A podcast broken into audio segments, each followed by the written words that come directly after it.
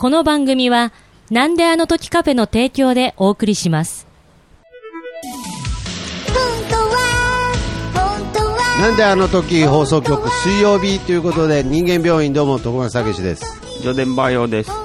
この番組はお互いの気になるところ鬱陶しい部分実はあれは病原菌が原因なんじゃないかということでそれらを、えー医学的観点から考察し最終的には本物のお医者さんにも研究してもらいたいなという野望を持った番組となっておりますよろしくお願いしますお願いします。はい。ということで、なんかこう改めてこの番組コンセプトを言うと、はい。あ、野望があるんだなと、自分には。はい。なんか、それに気づかされましたね、なんか。えいや、なんかこう、もう定型文みたいになっちゃってるんでー、、うん。ひょっとしたら読んでるだけかもしれないですけれど、うん。なんか野望っていうか野心うん。がなんかこう昨今、ちょっとずつ低下してる気がしてて、うん。あ、けどここの番組の最初には野望があると。はい。俺には野望があるぞと。うん。ずーっと歌ってたんだなと。うん。なんか、ふと今、野望という言葉に、はい。何かハッとさせられた部分がありますね。そうか。はい。ということでですね、うん。診断お礼メールがなんと今回2通も来ております。すごいことだ。すごいことです。これ、お礼メ、礼ですからね。お礼って書いてありますから。そうそう。いまだにね、ねお礼メールってピンとこないんですけど。いやいやいや、いやいや、そんなことないですよ。それそれにピンときてないと自分の活動にピンときてないってことですからね。大体お礼メール来ると、えーっとって思うんですよね。いやいやいやいやよ、今回読んだらそうじゃないかもしれないですすか。えー、徳松さん、上田先生、この度はリンチャー病の診断ありがとうございました。さよなら市場ですと。まあ、2個前ですね。えー自分が、えーひどいリンチャーだったことを知りました。えー今回受診しながしなかったらずっとリンチし続けていただろうと思うとゾッとしました。しかし今まで番組で扱ったことないおじいちゃんいじりをしてしまったので病院を困らせてしまいましたね。そんな中でお二人に同世代として共に生きようと思ってもらえたのが救いになりましたと。ああ、よかったです。えー自分も動けないような年になった時、この診断メールをもう一度聞くのを老後の楽しみにしておこうと思いつつ、えーこれからも番組を聞かせていただきます。ありがとうございました。ありがとうございます。PS、えー最新回の前回ですね、えー先を知らずに生まれた世代病を聞きました。最後に永瀬くんの話をされていましたね。TOKIO のね。はい。えー誰も信じてもらえてないことなのですが、話を聞いてください。神戸で働いていた今から13年くらい前に大阪神戸を阪神電車でと、えー通っていたのですが車両に乗った瞬間ものすごい殺気を感じて目をやるとなんと3人掛けの席に1人大股開きでメンチを切りまくって座っている人がいました。それが永瀬君だったのです。嘘みたいな話ですが永瀬智也ファンなので、えー間違えるとは思えません。ちょうど相武咲さんとお付き合いされてた時期だったので、相武咲さんのご実家の宝塚へ、はてな、とか、えー後から勝手な想像をしていましたが、でもずっとメンチを切ってるっておかしいですよね。私は一人でしたが、何人か乗客はいましたが、誰も話しかけたり近づけるような状態ではなく、信じられない光景だったので、気づいたらもう、えーもう降りていかれました。明らかに話しかけんじゃねえぞってさっきでした。さっきには敏感な世代です。それではバイバイをということで。ありがとうございます。本当ですかね？なんか疑っては確かにしまいますね。うん、でも嘘にしてはね、まあね阪神電車なに阪神電車に永瀬智也乗るんですね。もうめちゃくちゃ売れてる時ですよね、これ。う乗ん。りますかね？電車に。まあ、そういう時もあるんじゃないですか？はあ。まあけど、とにかく、本物の永瀬智也の殺気はすごかったというね。うん。うん、だからその、前回は、えー暴力というものがもう許されない時代に、うん。最後の頼みの綱は殺気だと、うんはい。そういう話をして、まあ同世代である永瀬智也さんの殺気はすごいであろうとうん。いう憶測の話から、実際、さっき、永瀬智也の先すごかったですよという報告が、これは人間病院としては、有力な情報を得ましたね。そうですね。はい。永瀬智也のさっきは本物ということで。さすがというか、はいはいはい。いやいやいや。ああ、それはなんです人間病院側の話ですよね。うん、そうですね。ああ。永瀬智也が、うんと、暴力事件とか、聞いたことないじゃないですか。そうですね。それはやっぱり殺気を巧みに扱ってたからってことですね。そうそうそうそまあまあまあ。まあ、もっと漫画的に言うと覇気とかね。そういう使い方もありますけどう。うね。ん、まあありますけど、ワンまあピースさっきでしょうね。まあまあ、いさっきの方が有名ですよね、覇気より。もう1億冊ぐらい売れてるらしいですけれど。はい。ワンピースワンピース。もっとだと思う。2億もっと2億？2億ですか。2億漫画が売れてるらしいんですよ。嘘みたいだけど。嘘みたいな話ですけれど。それでもさっきの方が有名ですね、覇気より。まあまあまあ。そうなんでしょうね、多分。はい。まあ、有名ってことは、まあやっぱり、効果があるってことでしょうね。ああ、そうですね。うん。あだからその、まあ、日本で、まあ、あ。うん。今、まあ、はい。第一人者の一人じゃないんですかね、永瀬智也はさっきの。そうですね。うんだからまあ、やっぱり人間病院としては、まあ、最初に言った野望じゃないですけれど、夢としてはいつかね、科学的にその殺気を出せれる、なんかお薬みたいなのがうんうんうん作れたら、社会の役に立てるなとかありますよね、なんか。まあ多分、開発されても最初は病院で取り扱われるんじゃなくて、多分マガジンの後ろで扱われると思いますけれど。これで君も殺気がっつって。最初はそこでしょうね。そうそうそう。こう嫌ですけど。こう、こう、ちょびひげ生えたパンチパーマのやつが、こう、前に拳をグッてやってるやつで、なんか、さっきフェロモン香水みたいなね。まあ、最初がそこだったら、まあ、最後もそこでしょうね。いや、なんでだ。なんなんだよ。いやいやいや、わかんない。いや、科学的にですから。医学そ的にですこから成り上がった商品見たことないんですけど。いやいや、そんなことないですよ。全く簡単ですよ。ね全く簡単だですよ。本当に。なるほどね。そうですか。じゃあ、もう一通、診断お礼メール来てますあの、ではい。えー、人間病院様、お礼メール。第355回、前回ですね、えー、先を知らずに生まれた世代病にて、先日は貴重なお時間をさっきお手紙読んでいただき、誠にありがとうございました。え山本万芸県磯六です。というえー冒頭で徳松さんの咳が止まらなかったり、途中席を外し、鼻をかみに行ったりと、えー今日は時間がないからと言いつつ、早読みで、えー異例の上伝バイオ先生がお手紙を読むなど、最初はグダグダ感が否めなかったのですが、そこは人間病院、えーコンプライアンスを気にしつつも、またバイオレンスな話の流れで危うくお蔵入りしそうになりましたが、31分あたりのさっきというパワードを発見した時の徳松さんにはさすが人間病院だなと改めて感じさせていただきました。先日、会社の後輩の言動が社長の耳に入り、言及という 言及という形であっけなく幕を閉じ、えーこれは後輩も頭を抱え、言動を改めるようになりました。えー自分もご声援を投資し、ビンタ動画の撮影をなんとか回避することができました。が、しかし、まだ予断を許されない状況でありますので、今一度、さっきを知らずに生まれた世代病を、えー聞き直したいと思います。えー PS、せっかく上田先生がメールを読むという異例に、上田先生がバイバイをという絶好のチャンスだったのに、ああ、そうですね。メールの内容が本当に悩んでいたので、最後にバイバイを書き忘れてしまい、もったいないことをしてしまいましたと後悔してます。泣き。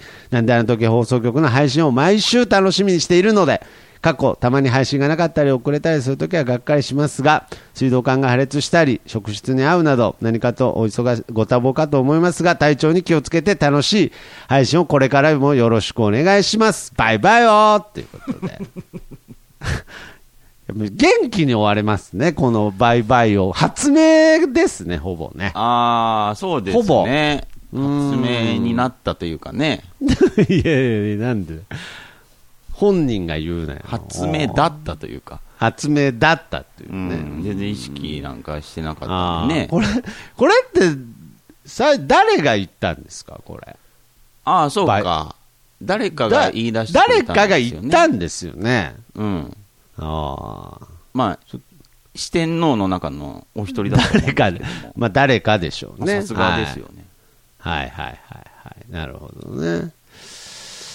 いやー、僕、これ人間病院も無力だなとも感じられるメールではありましたね。うんんやっぱりあのー最後に、やっぱりポイントになったのは、言及だったっていうことですね。うん所詮、言及の前には無力だったなというか。うーん。はい。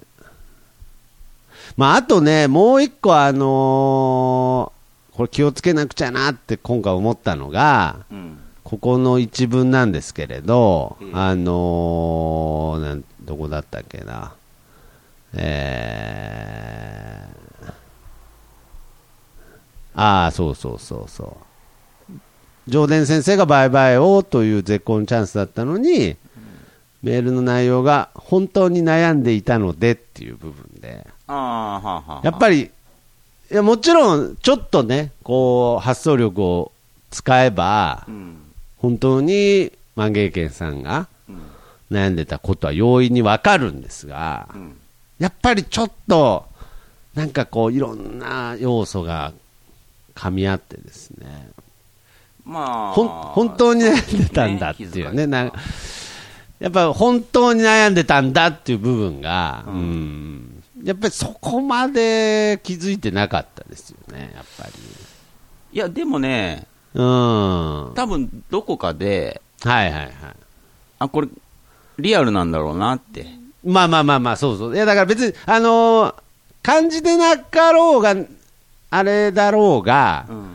本気でいつも、こう、お便り、たなんていうんですかね、こう、向き合ってるんで、うん。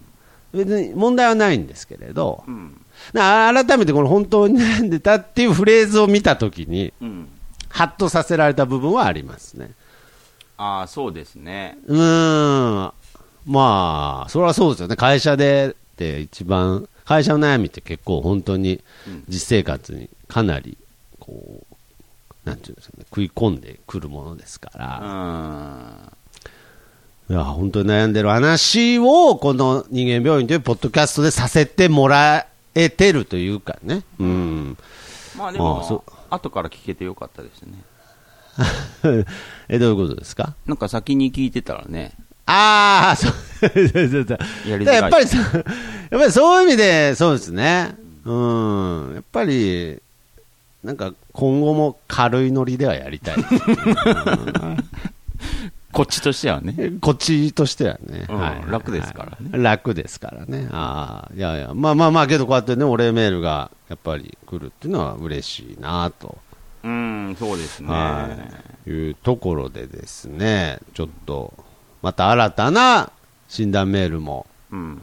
ちょっとまあメールもね、枯渇してるとは言ったものの、ええやはり皆様がまた送ってくれたので、はい、うん集まっておりますので、紹介したいと思います。はい。えー人間病院宛て、えー、上田バイオ先生、徳松さん、こんばんは。ご無沙汰してます。元弘樹です。ということで、あ、ついにね。久しぶりですねえー久しぶりですね。いや、本当に。えー先日のタロジャパさんからの通報を聞いて、友達じゃないけどね、なんか。なんかそのハガキ職人同士で仲良くなるみたいな、ちょっと嬉しいですけれど、はい。タロジャパさんからの通報を聞いて、自分が病気だったことを思い出されました。えーしばらく診断に行かず何をやっていたかというと、えーテレビ番組放送後20年経ったガチンコクラブファイト生の中で YouTuber になった人たちの動画を見漁ってました。中でも印象に残っているのが3期生の加藤兄弟です。3期生スタート直後に5歳年下の竹中に、えーボコられた兄、えー、吉、なんなんて読むの？吉行はい。義行は、えー4度の逮捕の後、更生し、すっかり丸くなっていたのですが、弟、えー、三正は、ギンギンにおらついたままでした。ちなみに、現在は2人とも首都高のメンテナンス会社で働いており、弟三正は立派に、えー班長を務めているとのことです。ご参考までに私のお気に入り動画の URL も貼っておきます。ということで、はい。ありがとうございます。ありがとうございます。もう、バイバイをも知らないですね、もう元弘樹はね。忘れてますね。ねえ、本当に。まあまあまあ、まあ。忙しいんでしょうかね。いや、忙しくねえだろう。ガチンコファイトクラブのその後の動画見あさってたってなんだよ。まあまあ、そっちの方がね、楽しいでしょうか。まあそうですね。まあ本当は忙しいんでしょうね。はい。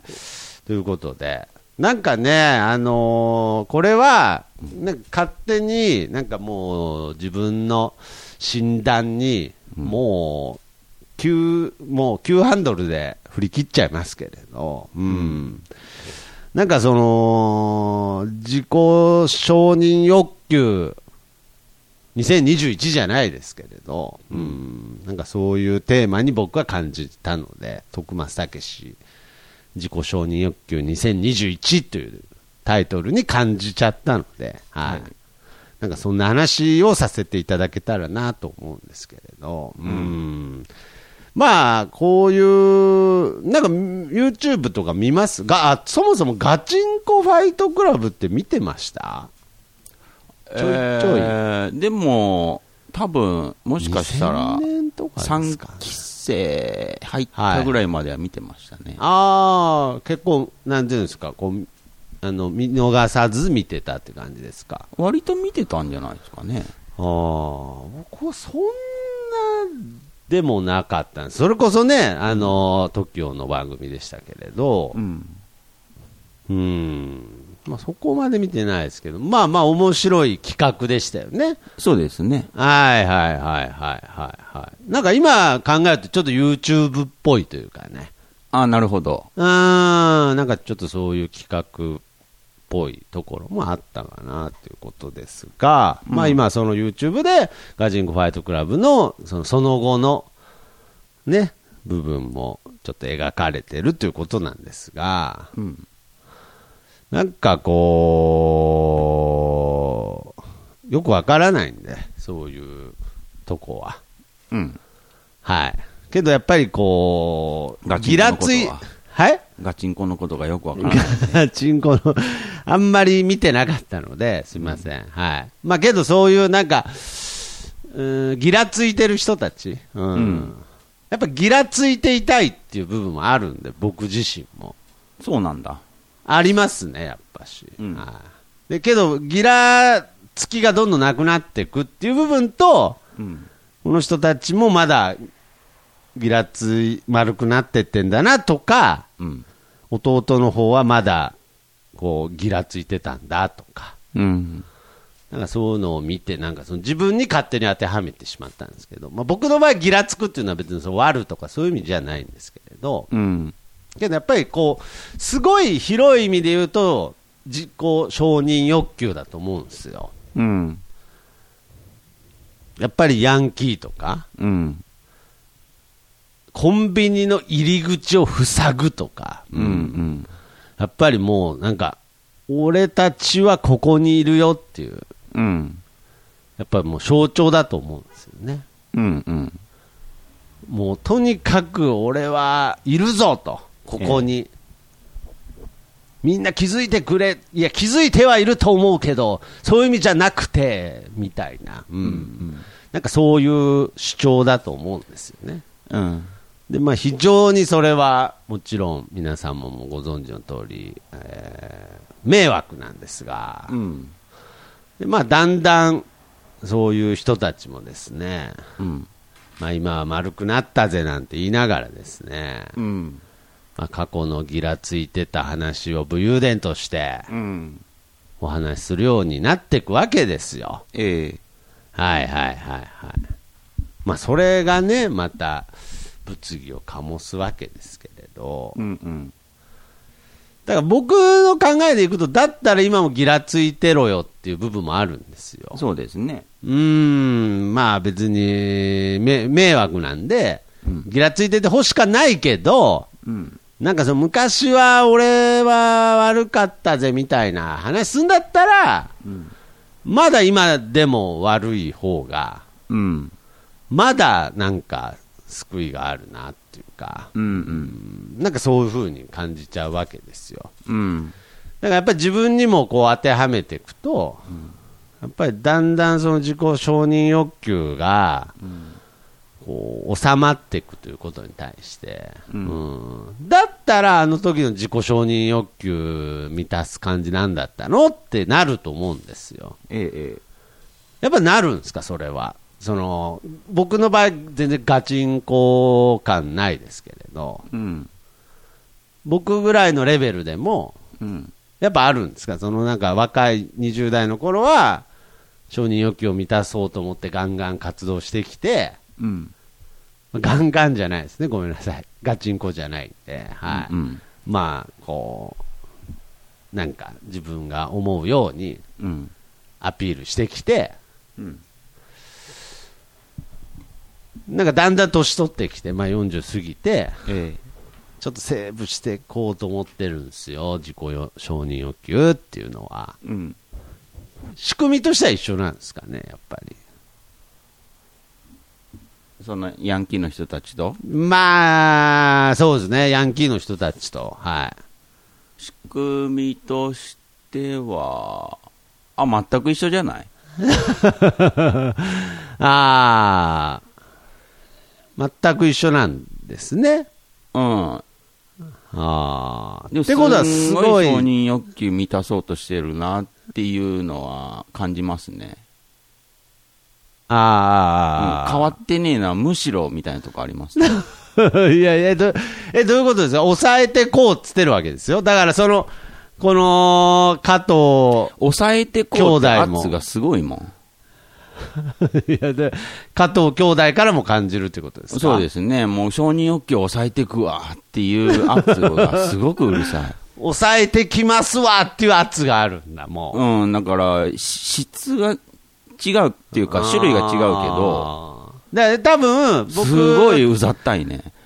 僕、ちらっと動画を、本当ちらっと見たんですけど、うん僕のちらっとはもう本当にちらっとはい。秒かもね。秒っていうかもう開けたか開けてないかぐらいの。サムネイルだけかも。サムネ、まあ、さわかりやすいけど、サムネイルですね。サムネイル見ましたよっつってね、あの、返信できる男なので、うん。あの、サムネイルだけ見させていただきましたけど、なんか居酒屋でなんかやってたんで、はいはいはまあコンビニの前という入り口というね、い。うん。非常に迷惑な場所から、うん。まあ居酒屋の、まあテーブル席という、まあ一応ルールにのっとった場所にね、うん。移動して、溜まって YouTube 撮ってるんで、うん。まあまあまあ、迷惑指数は減ったとは思うんですけれど、はいはい。うん。けどやっぱりその、先ほどの話で、承認欲求抑えてますよっていう感じが結局同じぐらいうざったいということですね。そうですね。あもう承認欲求を抑えて生きてきますわって言ったときに、あ。うん。まあ昔と同じように横目で人見てますよね。いや、まあまあもちろんそうですよね。もちろん性質としてはそうですけど、うん。けど、現実的に、その、コンビニの入り口から居酒屋に席移動してるわけですよ。うん、うん。だから種類が変わってるだけで。的には。はいはい。あんまり変わってない。あのーコンビニの駐車場からうん。居酒屋に移動してるから見てって。ああ、なるほどね。うん。いやけど、あのそういう、、目撃う文脈も見てって。うん、けど目撃数は減るじゃないですか、やっぱり居酒屋。その、だから、コンビ目ニ撃者の種類も変わってくるっていうこと。あ、目撃者の種類も変えてるんだ。うん。ああ、なんか、変に賢くはなってきてんだ。賢くなってるのかなまあ、ターゲットが変わってるっていうか。で前までは不特定多数ですよね、かなり。そうですね。な誰とか出てきてるのかなもうもしメディアにとか思ってんだったら、もうすごい辛いですね。そうですね。すごい辛い人たちですね。うん。ああ。いやー、けどこれどうすりゃ、どうすりゃいいんですか、そういう人たちは。まあ、僕は、あのー、一緒にされたくない部分もありますけど、あー、まあ、まあ、ほぼ仕組みが、違うからね。ほぼ仕組みが一緒ということなので、うん、加藤兄弟と並行して聞きますけれど、うん、どうしてきゃいいんでしょうね、そういう、そもそも。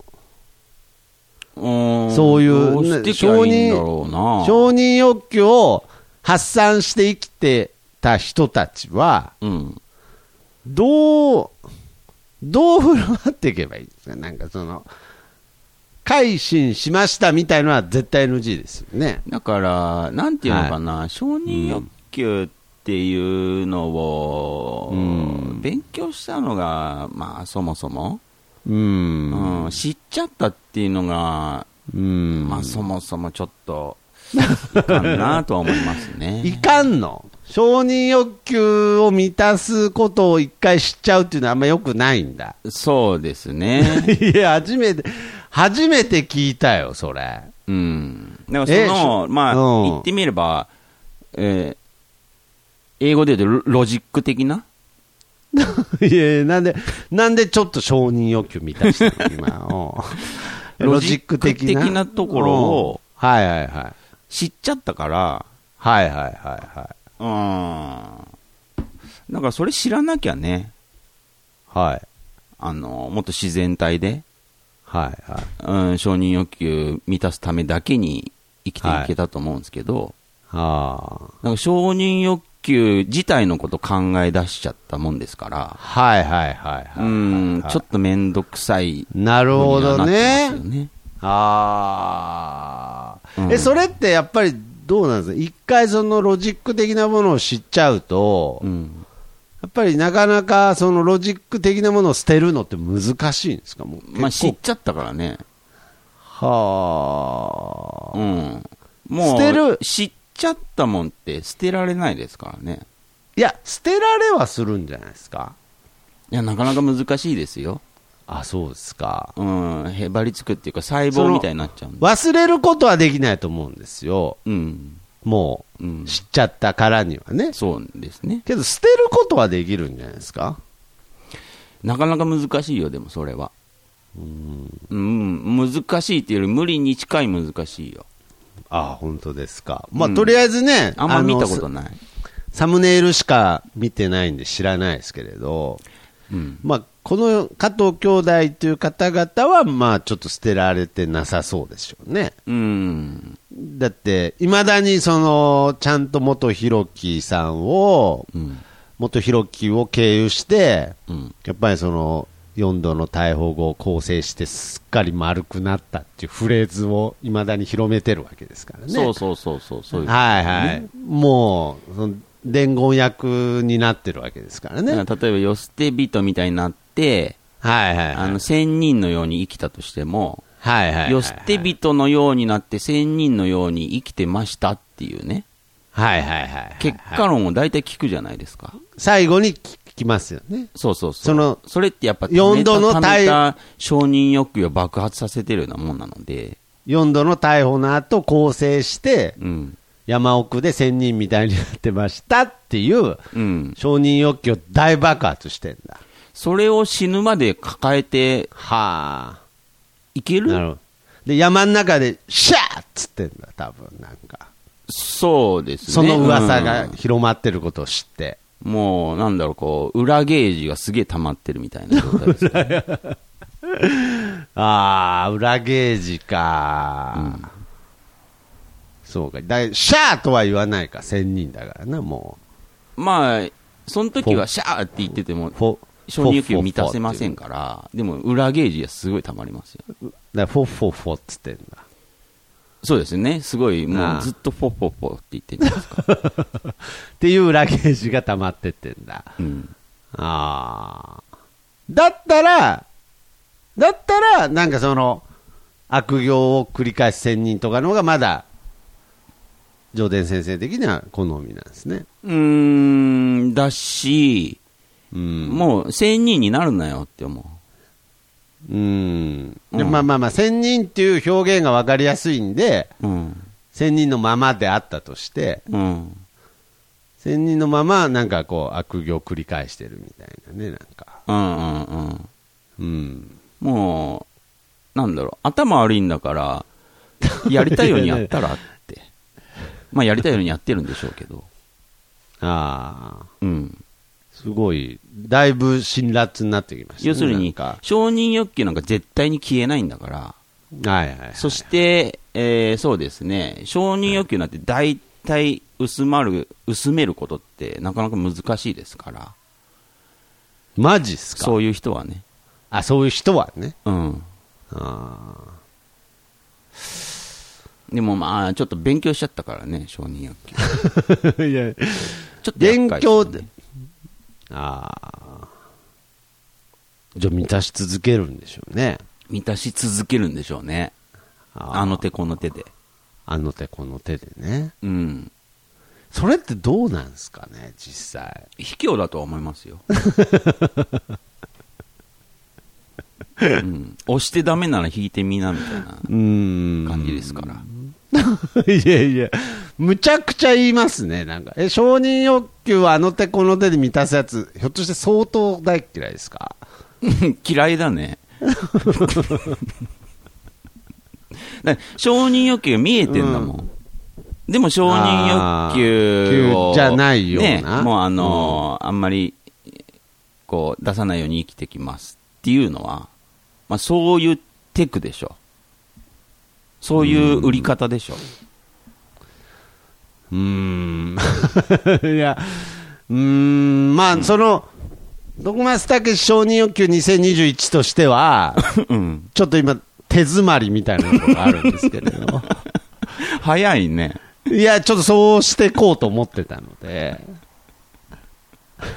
うん結果が見えちゃった感じもするんですけど、なかなか癒やしい手を使うなとは思いますよね。それはまあ僕がちょっと承認欲求を抑えていこうと思ってるっていううん。宣言をちょっと上田先生には、そのね、うん。カルテっていうか、あの最初のあの、あれに書いておいたアンケートにね、うんうんうん。初診で行くときに書かせられるやつみたいに、はいはい。何日前から症状が出てますかっていうところに、うん。承認欲求をちょっと今後抑えようと思ってますみたいな。うんうんうん。それを、その、それを見ていってるんですよね。事前アンケートを見ていってるんですよね、今。もちろん。ああ、そうですか。いや、ちょっと、あの、聞いてる方は、ちょっとひょっとしてピンときてなかったかもしれないんで。簡単じゃないですか、その承認欲求を抑えたいのに、承認欲求を抑えますって、SNS で言わないでしょ。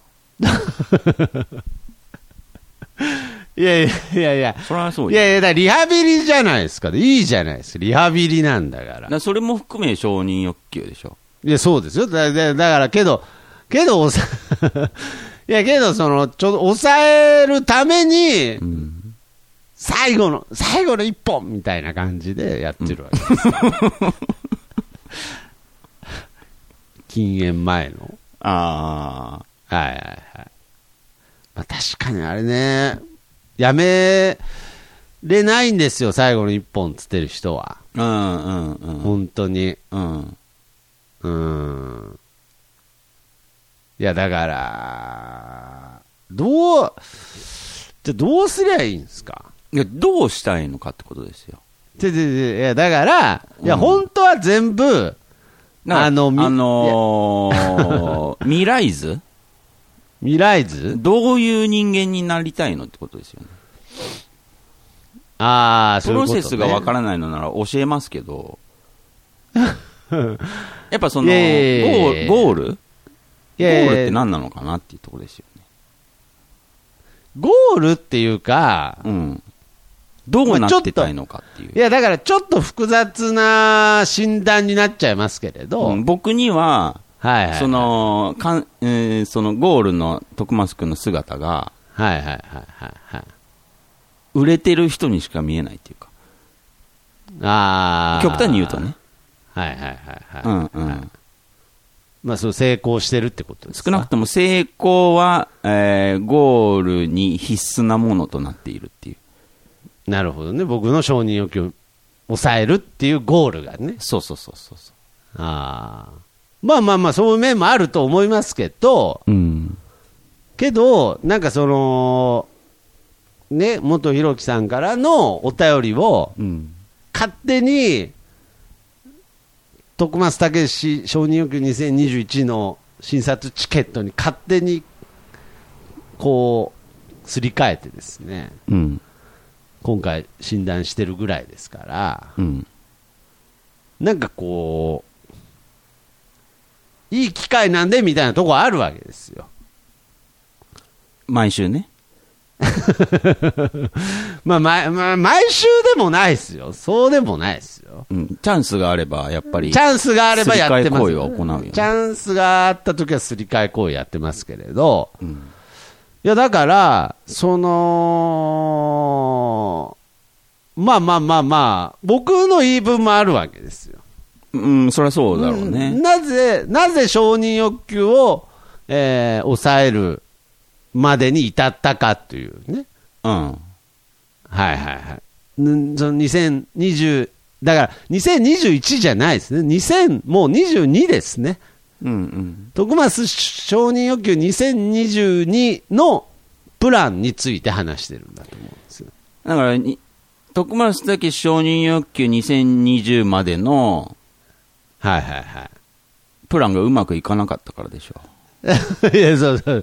いや、そう、そうですよ。そう、そうですよ。にで、2021は、なんかすっごい良くなるって聞いてたんですけど、うん。全然良くなるどころか、あプラン立てたのに。全然プラン通りいかなくて、うん。ってなると2022は、うん。まあ、抑えめでっていうことになってるんだけど、うん。前年比と実は変わってないっていう現状になってるわけですよね。うん、変わらないだろうという。むしむしろ、むしろそれをチャンスに前年比超えていこうみたいな、うん、そういう癒やしさはありますよね。いやだ、だ、だ、だいや、けどそれはさ、うん。人のせいにするわけじゃないけどさ、うん。その2020、2021と承認欲求を満たすのに失敗したせいなわけじゃそうですね。ん。でしょ？うん。で、それはさ、何？俺だけのせいなの？いや、様々な要因あるでしょ。俺だけのせいなの？要するに徳松くん徳個人だけじゃないってことですよ。いやいやいやいや、そんな、そんなことはないと思うよ。いや、それはああると思いますよ。うんいやいや、そんなことないけどさ。うん。いや、そんなことないけどさ。いや、あるあるある。あるんだ。これはクールに考えてあるよ。あ、クールに考えて、うん、ちゃんとある。2000、えー、徳松武史2020、21年度のうん承認欲求を満たせなかったのは、うん。徳松だけのせいではないってことですか？そ なんだよね、これ。う。これは用語にとんでもない回らざるを得ない事実ですあか、あ、そうなんですか。ら。うん。僕ももうちょっとできたなとは思 僕ももうちょっとなんかやってれば、徳松武史のうん承認欲求をもうちょっと満たせてあげたかなっていう。う。それはそうでしょう。それは、それが総合っていうもんですから。ああ、そうですか。まあまあ、それは逆もあるんでしょうけどね。逆もしかりなんですよ。別うんに相手にとっての承認欲求2021年度版を、うん。僕ももっとこう満たしてあげれなかったからみたいなところもあるんですけれど、うん。うん。あ、そうですか。うんで、まあ、僕としては、まあ、2022年度の承認欲求数値をですね、うん。下げることによって、うん。承認欲求は下げるんですが、はい。どこのゲージを開けようとしたんだろうな、それによって。だから承認欲求のゲージを下げるってことができないから、だからそこをまず正した方がいいよね。ああ、そこの目標設定を正した方がいいです。うん。だから、その、ああ、いや、なんか、何？えーマニフェ本ストと当ですごいねして、し本当に最新型のカウンセリングみたいな気分になってきた、お前。そのマニフ妙に、ェスト妙としてにね、妙になんか意識がはっきりしてきて、承認欲求をなんで同時に喋ってんだよ、下げますっていうねお前。おうおうそのマニフェストはダメ？取り下げた。取り下げた方がいい？うん。ああ、妙に意識がすっきりしてきたわ。うん。お互い好きなこと同時に喋ってたら。それはダメでしょ？下げ、取り下げます。うんあんまり浸透してないと思うんで、うん。まだ。うん。取り下げます。まあ、すべての人がもううっすらっていうか、まあ、完全理解してると思うもん。はいはいはい、はい。いや、ごめんなさい。承認欲求を下げます。いや、そそれすごい承認欲求出てんじゃんって。うんあはそうですね。ごめんなさい。うんだからすみません。あの、承認欲求2022年度予算を、うんまあ、下げることを、はい、えー、撤回します。はい。うん。前年と同じ予算で、はい。うん。まあ、そう、前年を超えるとは言わないです。言っちゃえよ。いや、何それ？承認欲求って何？それ何？言っちゃえよとか、な、何何？自己満でしょ、でも、何何？突き詰めれば。株？株なの？な、何？自分が満足できる指数でしょ。いやーけど、それはもうだ、なんか、ほん、しんどくなってきた。うん、でも、うん。ああ、言っちゃ、いああ、言っちゃっといた方が、のは。え、どういうことですか重要なのは、自己満足なんですって。はいはいはい。うん。だからそこがしんどくなってきたっていうのは、うん。えーっと、違うんですよ。うんうんうんうん。プロセスがしんどいだけなんですよ。はいはいはい。うん。だから、あの、ゴールですから、承認欲求とか自己満足。はいはい。ゴールがしんどいんじゃなくて、プロセスがしんどいだけなんで。ああ、なるほどね。だからその、道を、道というかね、プロセス変えるだけでしょ。だけでいいですよ。ああ、わかりました。じゃあ、あのー前年以上のですね、はい。そう、えーゴールもっとでかくしてもいいと思うよ。そっちの方が、もう、その、どっちみち鬱陶しいことには変わりないわけだから、うん。な妙になんかその、えー、まあ、丸くなりましたとか、うん。なんかその、承認欲求の予算を落としましたみたいなうん。感じより、うん。すすがすがしいとは言わないけど、うん。まだ、まだマシってことですよね。そうですね。やっぱ、すがすがしいで言ったら、例えはいばその、ヤンキーというか、その怖い人がはいはいはいはい。落ち着いたとするじゃないですか。はいはい、落ち着いたと。いや、その最近、その、俺も落ち着いたけど、やっぱり、人殴りてえっすわ、って言った方が、いやいや、いや全然すがすがしくねえけど。まあ、まだいいってことですよ、ね。あーって思うよね。あーって思う。あーってね。うん。やっぱちゃんと怖いなって思うし、あー、なるほどね。はい、はい。付き合ったら殴るかもしんねえとか、うーん。言ってくれた方が、うん。なんかその癒しさの部分はもう、極限にゼロになりますよね。ああ、もう、今はもうなんかその、昔はこう人を殴るためにあったこの拳は、うん。今、人の、なんていうの、大切な人をうん。守るために、この、グーから手を開いて使ってますとか、うん。言われても、はい。まあ、あの、ぐれたことないから全然例えばわからんかったけど。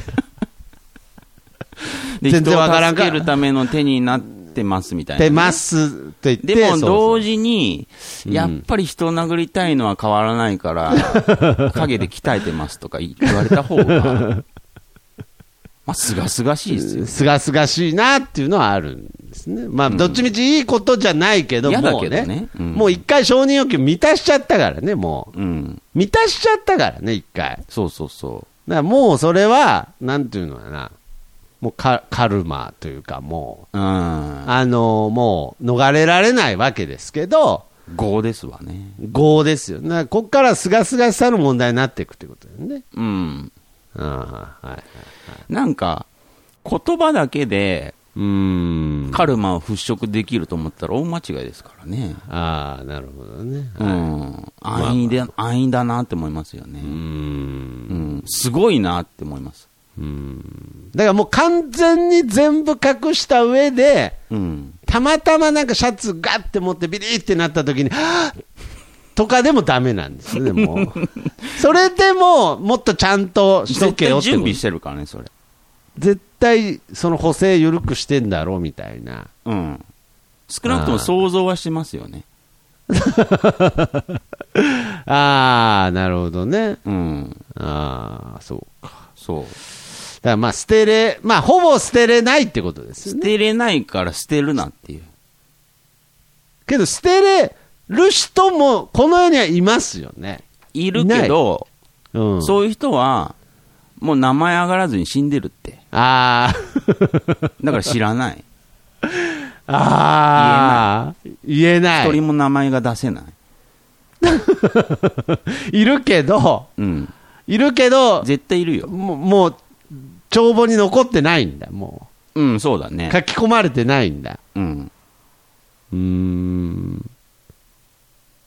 そうか。そいやーだから、まあ、牧師になるパターンとかもあるじゃないですか。う。すげえ承認欲求あるじゃん。元、むちゃあの、くちゃゴール浦沢直樹の漫画に出がちな元、元ヤクザの牧師。あれ、すごい承認欲求ですか？すごいね。僕できないもん。なるほどね。絶一回対。。そんな大それが。ヤクザの後、牧師で、みたいな。うん。一般人から牧師もなかなかなのに。牧師はやっぱり継いだ方がいいですか？ん牧師、牧師さんは継いだ方がいいんですか？継ぐ？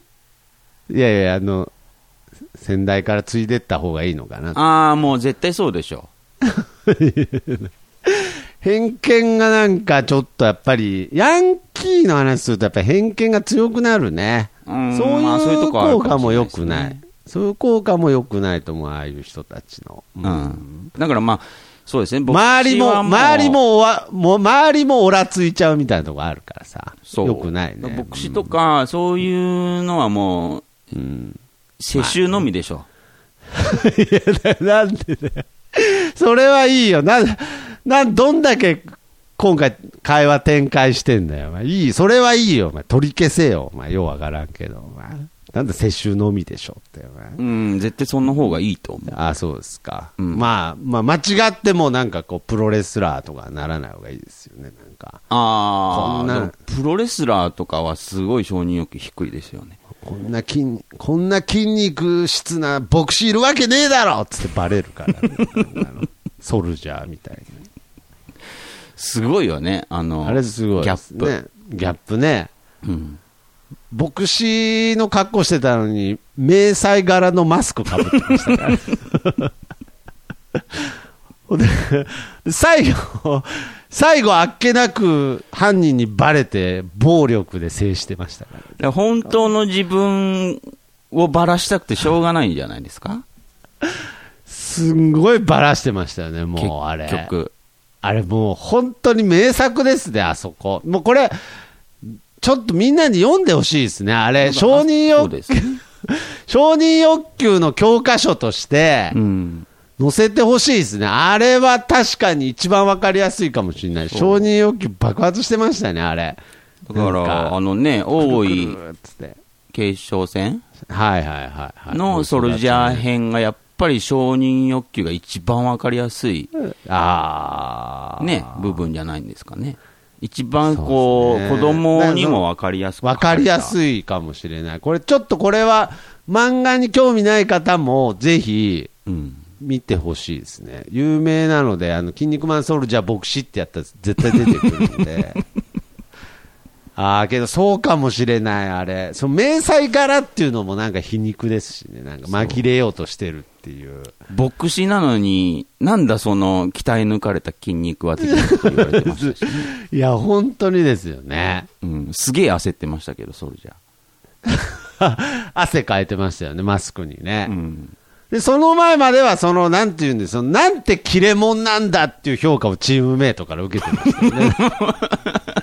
この、この状況の中で、相手を刺激しない、この、なんていうんですか、判断、なんて切れ者なんだっていう、鳴り物入りで乗り込んだのに、あっけなくバレて、最後、ち力技です、ギャーって制するっていう。だからみんな分かってるし、もちろんゆで卵先生もね、分かってん分のかって書いてるんだけど、嘘！だって、分かってなかったじゃん。ソルジャーチームのあの、バッファローマンとザ・忍者とアルシュラマン。じゃないと。ブロッケンジュニア。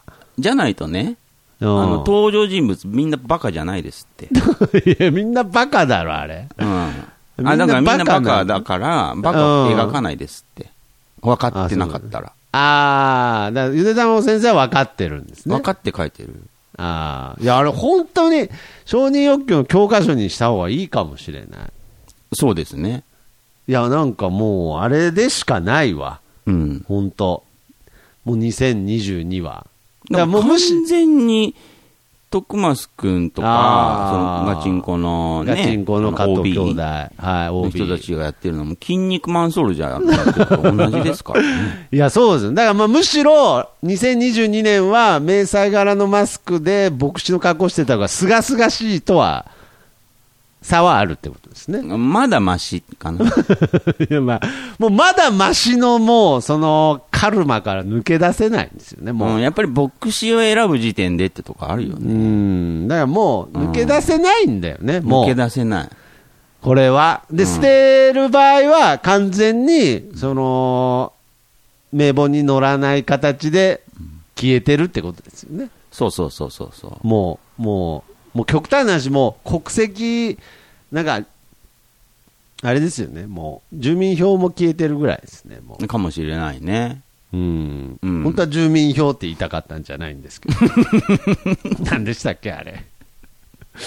何でしたっけ戸籍的な？戸籍のやつ、戸籍です。はい。戸籍謄本です。はい。なるほどね。うんそうか。いや、けど気づいてよかったですね、やっぱり。いや、やっぱり、ちょっと、うん。勝手にすり替えて診断、ただで受けてよかったです。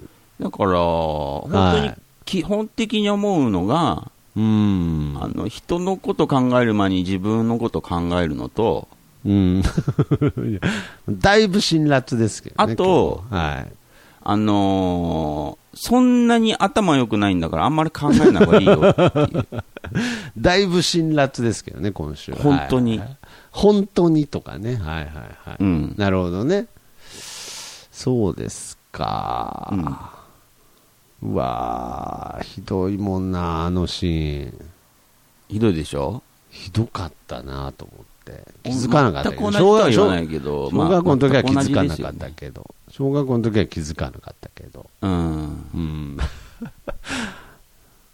で、そのうち、あれじゃないですか、かもう今、ね、子供たち、今の子供うんの子たちも、うん。まあ昔のね、子より IQ 上がってますから、ああ、まあ、騙せないですか。うん、やっぱなんか、ソソソルジャーみたいじゃね？とか、言われるかああ、なるほどね。うん。いや、だから、下手に承認欲求満たそうとすると、ソルジャーってあだ名つけられますね、本当そうだね。なんか夕日バッグに帰ってましたからね。立ち去ってましたからね、なんか。うん。むちゃくちゃ、全部むちゃくちゃでしたもんね、あれ。そうですね。あの、あの布どっから手に入れたんでしたっけ？なんかすごいとこから手に入れてましたよね、なんか。そその辺じゃないですか？絶対その生地の量が足りないぐらいのこう生地をビリビリって破ってなんかね、なんかこうと何につけたんですか？あれもねなんかよくあれコールタールですよ。あコールタールですか、うん それガーって身にまとってねうん。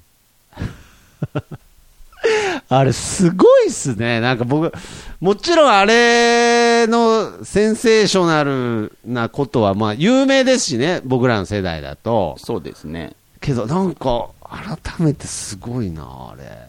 うん。はあ、わかりました。じゃあ、ちょっと、まあ、気をつけるというか、まあ、反省しますね、ちょっと。はそうですね。本当にやり方変えた方がいいですよ。うーん、難しいな。なんか、けど、考えてもしょうがないんですね、頭悪いし。まあ、そうですね。でもまあ、まあ、す素直さを、とにかく前面に出していくってことですね。だから今の時代ね、情報がすごいいっぱいあるから、はいはいはい。やっぱり承認欲求って言葉もね、これだけ 一般化しちゃって、ああそうですね。まあね、まあ覚えちゃったので、まあまあまあ、そもそもね、承認欲求を満たすっていうことは、うんまあ、まあ別に大切なことでもありますからね。はいでその承認欲求をうまく扱えないのに承認欲求をね、どうにかしようっていうああ。ある種そこが小賢くなっちゃってるというか、ああ、なるほど。うん、なるほど。うん、いやー、ちょっと、今回は、もう参考になりました、ちょっと。うはい。ん、まあまあまあまあまあ、これがね、うんやっぱ皮肉なのは、加藤兄弟はこの放送をなかなか聞いてないっていうのがね、うん、いつもちょっとこう、ジレンマではありますけれど、うんうんうんうんまあ、いつか、ね、まあ、科学的に届く日が来るかもしれないですね。うん、ありがとうございました。いえはいえいえ、ちょっととりあえず撤回します。はい。あうん、そうだね、抑える発言は。はい。しまったね、うーん、まあ、まあ、慣れっこですけどね。はい。うん、すみません、なんか、悪びれるわけじゃないですけど、慣れっこですけど、すみません、ちょっと。いけると思ったの？反省してます。はい。いけると？いけると思ったの？いける、いやいや、いや、まあ、今でもいけるとは思ってますけど。思ってんだ。いや、思ってるっていうか、なんかもう、ちょっと、体調悪くなってきたんで、ちょっと。だから、まあ、あの、とにかく、承認欲求の2022年度のうん。予算は下げないです、とにかく。ああ、予算はね、はい。なんで、工程は、うん、家庭は、うん、まあ、変えざるを得なくなるので、うん変えて、変えてきますけど、うん、その、なんていうんですね、ゴールを変えるっていう発言に関してはもう本当全面に撤回してお詫び申し上げます。うん、うはい。ん、申し訳ないです。うん、うん。まあだからまあ本当に2022年度のうん、承認欲求予算案の、こう、なんていうんですかね、詐称というか、うん、報告ミスというか、うん、ああ、そうだね。報告ミス病ですね。はい。筋肉マンソルジャー神父病だよ。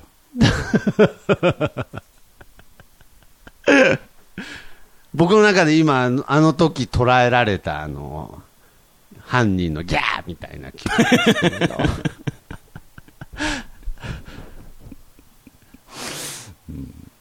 すごいですよね。5回ぐらいから落ちてましたよね。5回ぐらいからくるくるくるドーンって落としてましたよね。あ敵を。バレたもんだから。残虐でしたね。残虐でしたよね。はあ、まあまあまあ。結局そういう人なんだから。そういう人であり、そういう、そうされる人間ですからね。うん最終的にね。それ神じゃ父になれるわけないじゃん。しなんだその胸筋はとか言って言われる。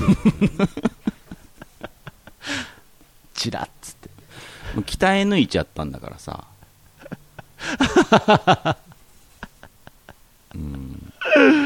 ちなみに、筋肉マンソルジャーは、あれの正体は、筋肉マンの実の兄ですけどね。はう。いうんん一番こう、なんていうんでしょうね、こう、常識人というか、うんうん。なんかそういう立ち位置でしたけど、まあでもね、狂気しかないですね筋肉多い狂気ですね決定戦、王座決定戦の中でも指折りの承認欲求 いや、本当に、をね、得たい人の一人でしたね。いやー、すごいなうん。あのチームのメンバーが一番濃かったですしね。濃かったね。濃かったね。うん。バッファローマン、アシュラマン、ザ・忍者。いやだったっけあの人たちもね、チームメイトもなかなか承認欲求強めの人たちだったんですけど、うん。もう頭5、6個抜けてましたからね、それが。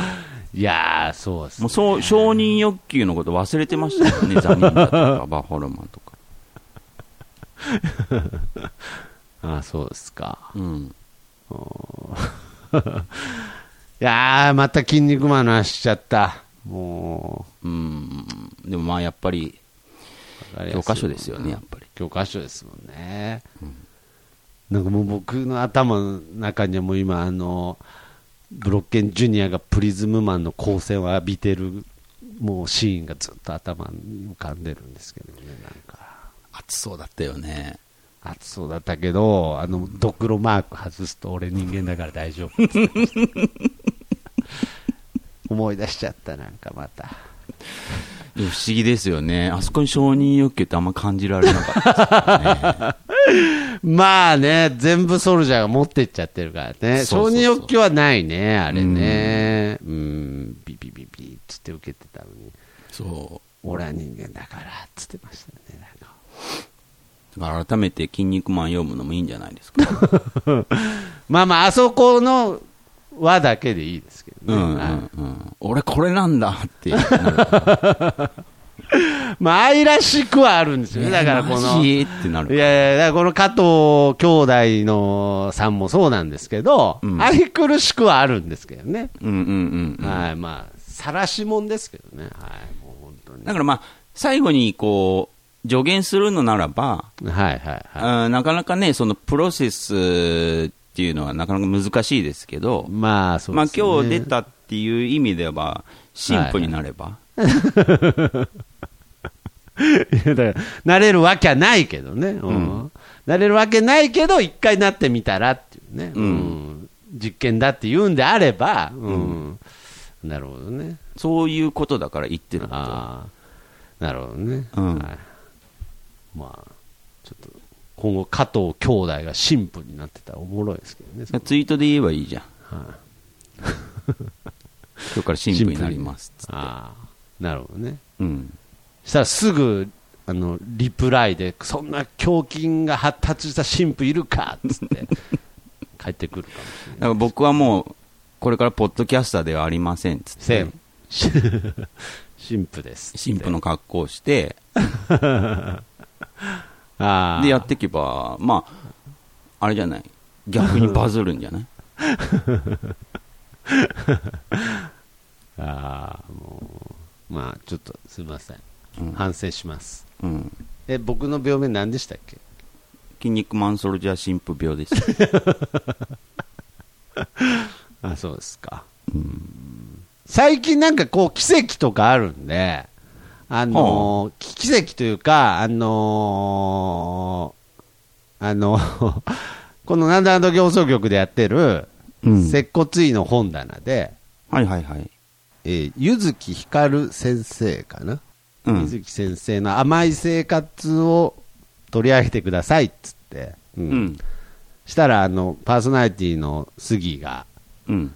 ちょっとあの、さすがに、あの、接骨院の本棚にエロ本置けないですみたいなこと言ったら、うん。本人の先生からいいねされたらしい。そうやっぱザ・ SNS 時代なんで、やっぱ今回の「筋肉マンソルジャー」神父病もなんか奇跡起きないかなと思って。ああ、なるほどね。はいはいはいはい。ちょっとね、すごいなと思って、僕面白いねもちょっと、僕もちょっと読んでるんで嬉しかったですけどね。はいはいはい。ということで、また、じゃあ次回もよろしくお願いします。はい。すみません、元ひろきさんなんか利用してしまって、僕の診断になってしまいました。2022年も頑張ります。ということで、うんさよなら。診断の依頼は info アットマークなんであの時ドットコムまでお待ちしております。